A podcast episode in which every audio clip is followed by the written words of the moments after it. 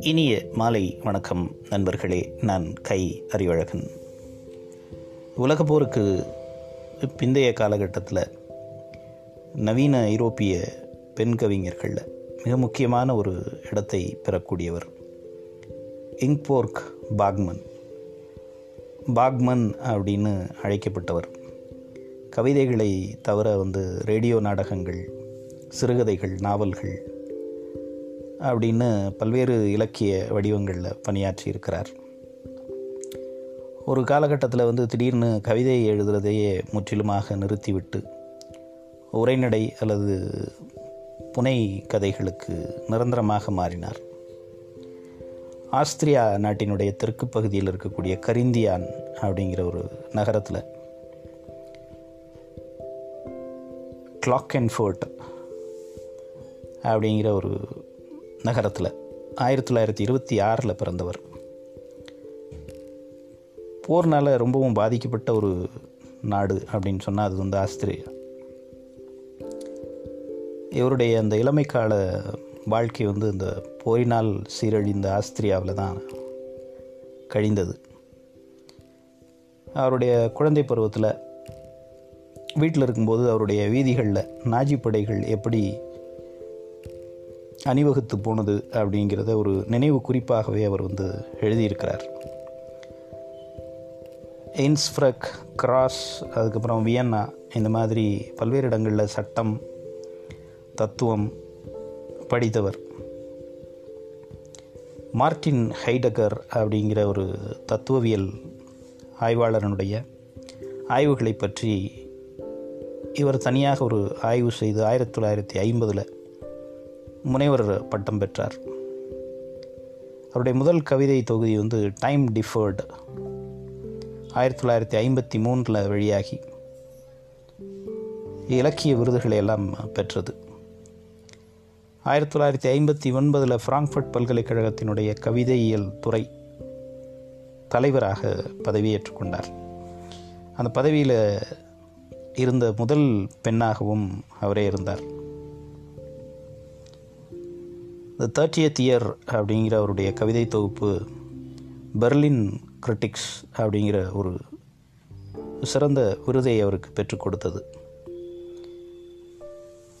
அதே மாதிரி ஜார்ஜ் புக்னர் விருது ஆஸ்திரிய நாட்டினுடைய பதக்கம் இது எல்லாத்தையும் வந்து இங்ஃபோர் பாக்மன் பெற்றார். இருபது வருடங்கள் கவிதைகள் சிறுகதைகள் அப்படின்னு எழுதின பின்னாடி அவருடைய முதல் நாவலான மலீனா ஆயிரத்தி தொள்ளாயிரத்தி எழுபத்தி ஒன்றில் வெளியானது. அவர் இதை எழுதுறதுக்கு ரொம்ப காலத்திற்கு முன்னாடியே கவிதை எழுதுவதை முற்றிலுமாக நிறுத்தியிருந்தார். இந்த உரைநடை அல்லது புனைக்கதைகள் பக்கமே தன்னுடைய முழுமையான கவனத்தை திருப்பினார். இதை வந்து ஊடகவியலாளர்கள் தொடர்ந்து அவர்கிட்ட நீங்கள் கவிதை விட்டு வெளியேறுவதற்கான வெளியேறியதற்கான காரணம் என்ன அப்படின்னு கேட்டுகிட்டே இருந்தாங்க. ஆயிரத்தி தொள்ளாயிரத்தி ஐம்பத்தி மூணாவது வருஷம் கரீந்தியாவிலிருந்து இத்தாலிக்கு வந்து கொஞ்ச காலம் அமெரிக்காவினுடைய ஹார்வர்ட் பல்கலைக்கழகத்தின் மாணவியாகவும் அவர் இருந்தார். அரசியல் கட்டுரைகளை எல்லாம் எழுதினார். சுவிஸ் நாட்டினுடைய எழுத்தாளராக இருந்த மேக்ஸ் ஃப்ரிஸ்க். பாரிஸ் நகரத்தில் ஆயிரத்தி தொள்ளாயிரத்தி ஐம்பத்தி எட்டாம் ஆண்டு இவரை வந்து சந்தித்தார். மிக குறைந்த காலம் இரண்டு ஆண்டுகள் மட்டுமே இவங்களுடைய அந்த உறவு இருந்தது. ஆயிரத்தி தொள்ளாயிரத்தி எழுபத்தி மூன்றாம் ஆண்டு அவருடைய இத்தாலி நகரத்தில் அந்த ரோம் நகரத்தில் இருந்த வீட்டில் தீப்பிடித்து அவர் இறந்து போனார். ஆனால் அது வந்து ஒரு தற்கொலை அப்படின்னு தொடர்ச்சியாக ஊடகங்கள் பேசியது. ஜெர்மனியில் வந்து ஆயிரத்தி தொள்ளாயிரத்தி எழுபத்தி எட்டில் அவருடைய இறப்பிற்கு பிறகு ஐந்து ஆண்டுகளுக்கு பிறகு அவருடைய மொத்த படைப்புகளையும் ஒரு முழு நூலாக அரசு சார்பாகவே வெளியிட்டார்கள். இவருடைய கவிதைகள் வந்து ரொம்ப அழகும் ஆழமும் மிகுந்த கவிதைகளாக இருந்தது. இந்த இரண்டாம் கட்ட கவிதைகள் அப்படின்னு சொல்லக்கூடிய மொழியே தன்னை முழுமையாக மறுவடிவமைப்பு செய்து கொள்ளக்கூடிய அளவிற்கு அவருடைய அந்த கவிதை வரிகள் இருந்தன. இங்ஃபோர்க் பாக்மன் வந்து தன்னை மொழியினுடைய விளிம்பில் இருப்பதாக சொன்னார். பாக்மனுடைய அந்த கடைசி கட்ட கவிதைகள் பெரும்பாலும் வந்து ஒரு அமைதியான சூழலுக்கு இட்டுச் செல்வதாக அமைந்திருந்தது.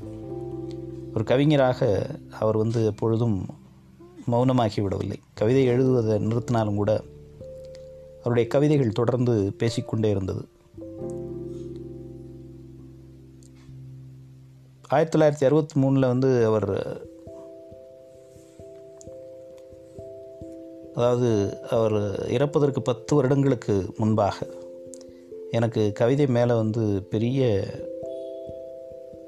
நேசம் எல்லாம் கிடையாது. கவிதைகளை வந்து நான் விரும்பி படிக்கிறதில்ல. என்னுடைய வாசிப்பில் வந்து கவிதைகள் ரொம்ப குறைவான இடத்தையே எடுத்துக்கொள்ளுகிறது அப்படின்னு அவர் சொன்னார். அந்த ஆல்ஷ்வீட்டுக்கு பிறகான காலகட்டத்தில் கவிதைக்கு ஒரு கடினமான வேலை ஒதுக்கி தரப்பட்டதோ அப்படிங்கிற சூழல் உருவானது. அதாவது அரசியல் சூழல். இந்த காலகட்டத்தில் தான் அவர் வந்து போ என் எண்ணமே அப்படிங்கிற ஒரு கவிதையை எழுதினார். போ என் எண்ணமே பரத்தலுக்கே உரிய தெளிவு கூடிய சொல்லொன்று உன் சிறகாகி எங்கு சன்ன உலோகங்கள் அசைகின்றனவோ எங்கு காற்று ஒரு புதிய புரிதலில் கூர்ந்திருக்கிறதோ எங்கு ஆயுதங்கள் ஒரே அளவாக பேசுகின்றனவோ அங்கே உன்னை எடுத்துச் செல்லுமெனில் எம் சார்வாய் அங்கே செயல்படுவாயாக. அலை ஒரு மரத்துண்டை உயரச் சுமந்து பின்பு அமிழ்ந்து போகிறது. ஜுரம் அதன் மார்பிற்காய் உன்னை இழுத்தது பின் உன்னை விழவிடுகிறது. விசுவாசம் வெறும் ஒரு மலையை மட்டுமே நகர்த்தி இருக்கிறது. எது நிற்கிறதோ அது நின்று கொண்டிருக்கட்டும் போ என் எண்ணமே. நிரப்பப்பட்டிருப்பது எங்களுடைய துயரங்களால் மட்டுமே எங்களை முழுமையாக அனுசரிப்பாயாக. போ என் எண்ணமே அப்படின்னு அவர் எழுதிய அந்த கவிதை வந்து ஒரு புகழ்பெற்ற கவிதையாக. தன்னுடைய எண்ணங்கள் போரினுடைய அந்த துயரத்தையோ அல்லது மனித வாழ்க்கையினுடைய அந்த துயரத்தையோ ஆற்றுப்படுத்துவதற்காக போக வேண்டும் அப்படிங்கிற பாணியில் எழுதப்பட்ட ஒரு கவிதையாக இருந்தது. பாக்மனுடைய கவிதைகள் அல்லது அவருடைய எழுத்து எல்லாமே ஒரு ஆழ்ந்த அமைதியை நோக்கி அமைதியான உலகத்தை நோக்கி எழுதப்பட்டதாக. இன்றைக்கும் அவருடைய கவிதைகளையும் அவருடைய எழுத்தையும் பற்றி ஆய்வு செய்கிறவர்கள் சொல்லுகிறார்கள். அணு ஆயுத பெருக்கத்திற்கு எதிரான கமிட்டியில் வந்து ஒரு உறுப்பினராக பாக்மன் இருந்தார். அவருடைய சமகால ஐரோப்பிய கவிஞர்கள் அதே மாதிரி பல்வேறு ஐரோப்பிய கலைஞர்கள் அறிவுஜீவிகள். இவங்க எல்லாருக்கும் ஒரு மிகப்பெரிய தாக்கம் ஏற்படுத்தியவராக. சமூக அரசியல் அக்கறை கொண்டவராக. இந்த காலகட்டத்தில் பத்தொன்பதாம் நூற்றாண்டினுடைய இறுதி காலகட்டத்தில் வாழ்ந்த மிகச்சிறந்த கவிஞர்கள் அல்லது எழுத்தாளர்கள் வரிசையில் முக்கியமான இடத்தை பிடிக்கக்கூடியவர் இங்ஃபோர்க் பாக்மன். ஆயிரத்தி தொள்ளாயிரத்தி இருபத்தி ஆறில் பிறந்து ஆயிரத்தி தொள்ளாயிரத்தி எழுபத்தி மூன்றில் மறைந்தவர். பெண்கள் இலக்கிய உலகத்தில் கோலோச்ச முடியாது அப்படின்னு சொல்லப்பட்ட அந்த காலகட்டத்தில் பிறந்தவர் ஆயிரத்தி தொள்ளாயிரத்தி இருபத்தி ஆறு அப்படிங்கிறது. இலக்கியம் அப்படிங்கிறது ஆண்களுக்கானது அல்லது ஆண்களால் தான் இலக்கியத்தை கையாள முடியும் அப்படிங்கிற ஒரு தோற்றத்தை உருவாக்கி வைத்திருந்தது. கொஞ்சம் கொஞ்சமாக வந்து தன்னுடைய செயல்பாடுகளால் தன்னுடைய எழுத்துக்களால் அதை வந்து முறியடித்து ஒரு பெண்ணால் நிச்சயமாக